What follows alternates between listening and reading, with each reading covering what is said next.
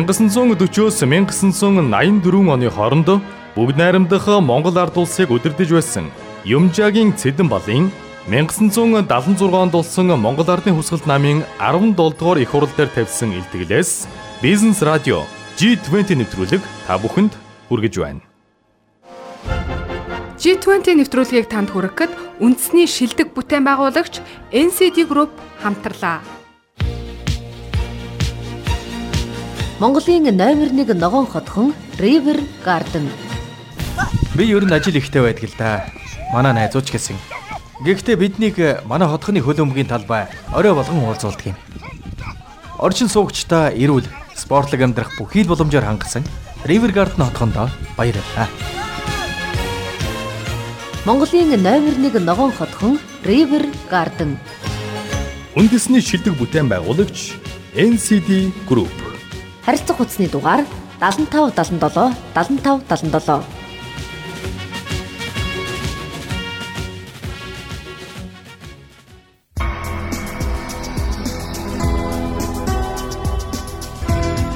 Юмжаагийн Цэдэн бал.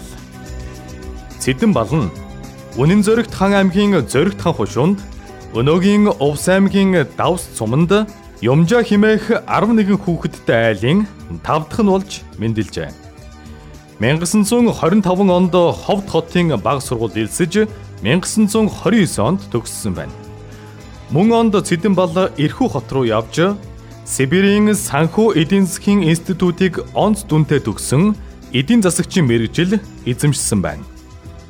1938 онд Улаанбаатар хотод буцаж ирэн санхүүгийн техникумд хичээлийн эрхлэгчээр ажиллаж байгаад 1939 оны 3 дугаар сараас сангийн яамны дэд сайд 7 дугаар сараас 1940 оны 4 дугаар сар хүртэл сангийн яамны сайдаар ажиллаж энэ хугацаанд Монголын худалдаа аж үйлдвэрийн банкны ерөнхий хорооны даргын ажлыг хавсран гүйцэтгэж байжээ.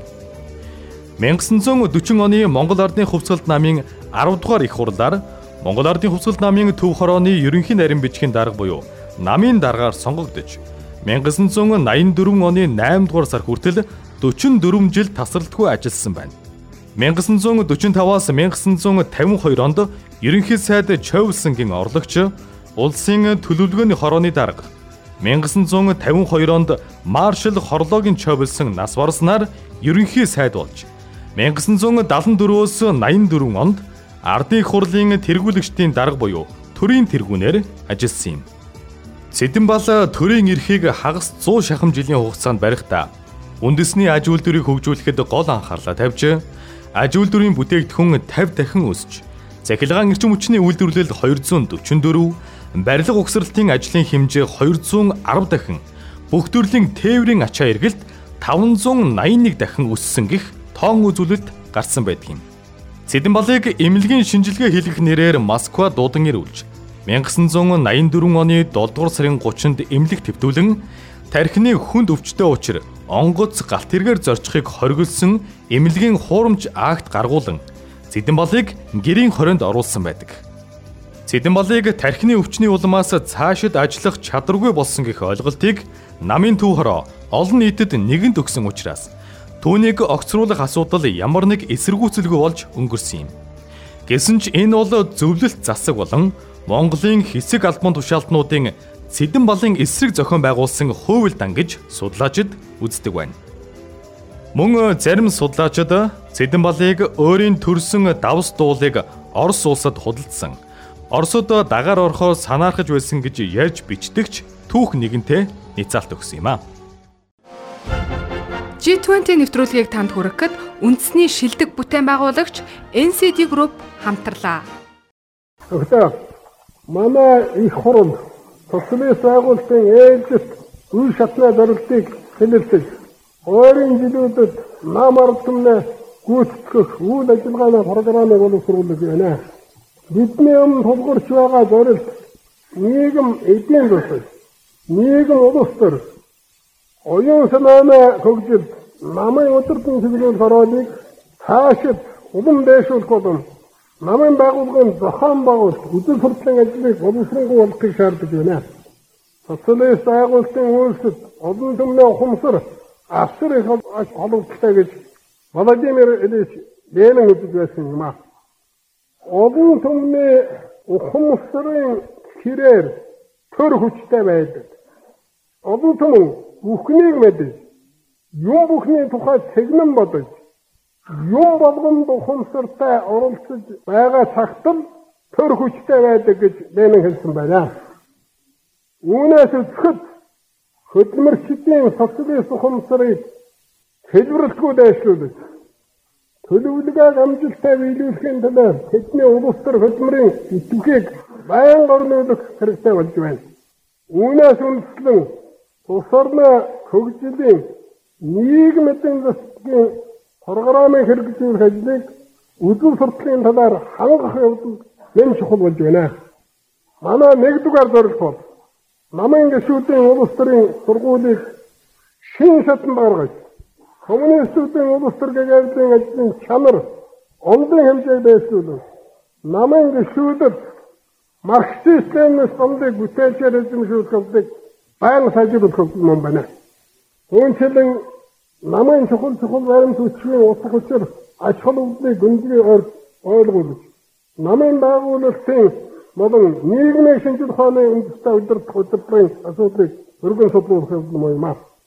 Хоёрдугаар улс ордын ажил төлөвлөх удирдах удирдлагыг цааш боловсруулгын болгох шаардлагыг иш үндэс болгон манай боловсон хүчин хөдөлмөрчдийн өргөн давхаргааны эдийн засгийн боловсролыг дээшлэх ажлыг эрс сайжруулахад бидний зорилгоор шиг байна.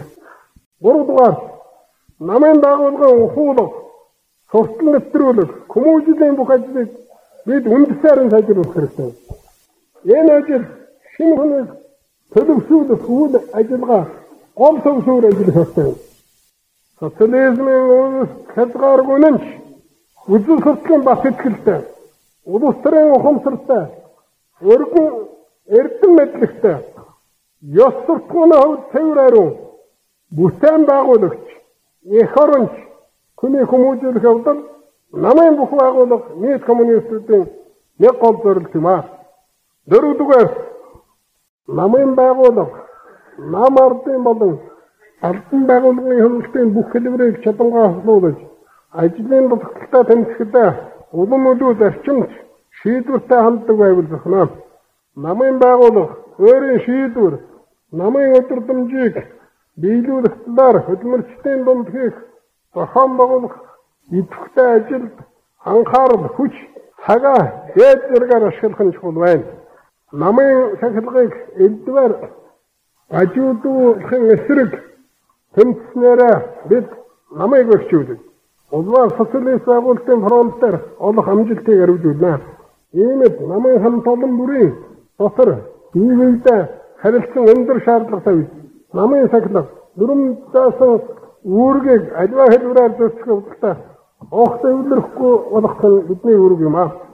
Намын дотор доороос дээш, дээрээс доош мэдээлэх систем намын дотоод арчлыг улсрангуй болгоход тус тохиом үзүүлдэг юм манай бүх байгууллагын удирдах ажилтнууд хөдөлмөрчдийн бичгээр болон хамаар өгсөн санал хүсэлтэн тавих анхаарлыг цаашдаж гисэн үл сумруулж ажил хэрэгч саналыг бүх талаар дэмжин тэдгээрийг хэрэгжүүлэхэд шаардлагатай арга хэмжээг авч болох юм аа.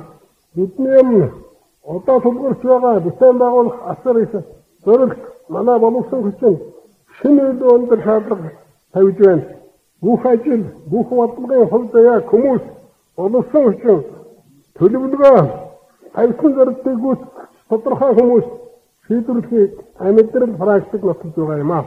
Иймд бид цаашдаж олсон хүчинтэй ажил хажлыг сайжруулах болоод тэднийг намч чанартай мэрэгжил бодлоготой зохион байгуулах авьяа чадвартай болгоход энэ тэргуун хавлаа хандуулах юм аа намын байгууллага ажилтнуудад тавих анхаарал халамжийг зарчим шаардлагатай чадангаа хавсуулах ёстой юм аа. Гэвч боловсон хүчнийг хайрлна гэдэг бол ажилтнууд үүргээ хаашаашаа нийлүүлсэн болож даалгасан ажилд хариуцлагагүй хайн халдах явдалтай эвдэрнэ гэсэн үг биш юм аа. Боловсон хүчнийг бэлтгэх, сургах, хүмүүжүүлэх, тэдний нөөц бэлтгэлийг байнга хэлвэж байх нь маш чухал асуудал юм аа.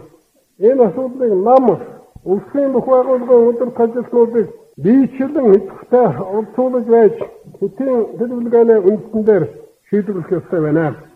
Намын байгууллага хойшлох улс төр зохион байгуулалтын ажлын сургууль дадлахтаа боловсон залуу чадвартай ажилтнуудыг дэвшүүлэх чиг шугамыг тууштай баримтлах хэрэгтэй байна.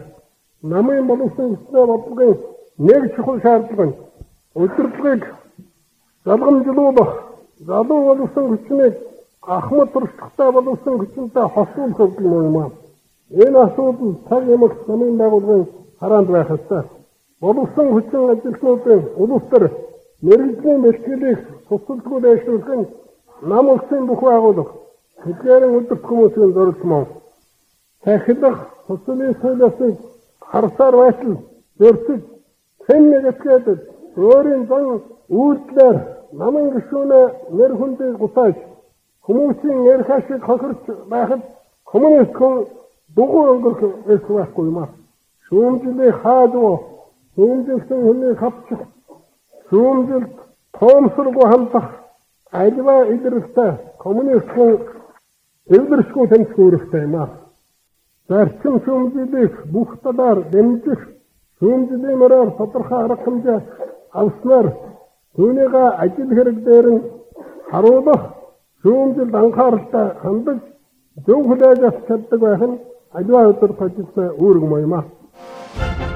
G20 нэвтрүүлгийг танд хүргэхэд үндэсний шилдэг бүтээн байгуулагч NCD Group хамтарлаа. Манай Юмеко дэлгүүр River Street гудамжинд байрладаг юм. Бид нэр бүх төрлийн тавилгыг үйлчлүүлэгчдийн хүссэн өнгө загвараар Герман улсын чанартай материалаар захиалгын дагуу хийж гүйцэтгэдэг. Бид Монгол айлбарт ухаалаг сонголт, хялбар хэрэглээг санал болгож байгаадаа баяртай байдаг юм аа. Тийм ч учраас бидний бизнес амжилттай яваа. Бизнес эрхлэгч та бүхэнд бизнесийн орчин сайтай худалдаа үйлчилгээний 38-аас 1000 м квадрат талбайг 18 сарын хөнгөлтөө нөхцлөөр түрээслэх банкны хөнгөлтөө зээлээр худалдан авах ховор боломжийг санал болгож байна. Харилцах утасны дугаар 75 77 75 77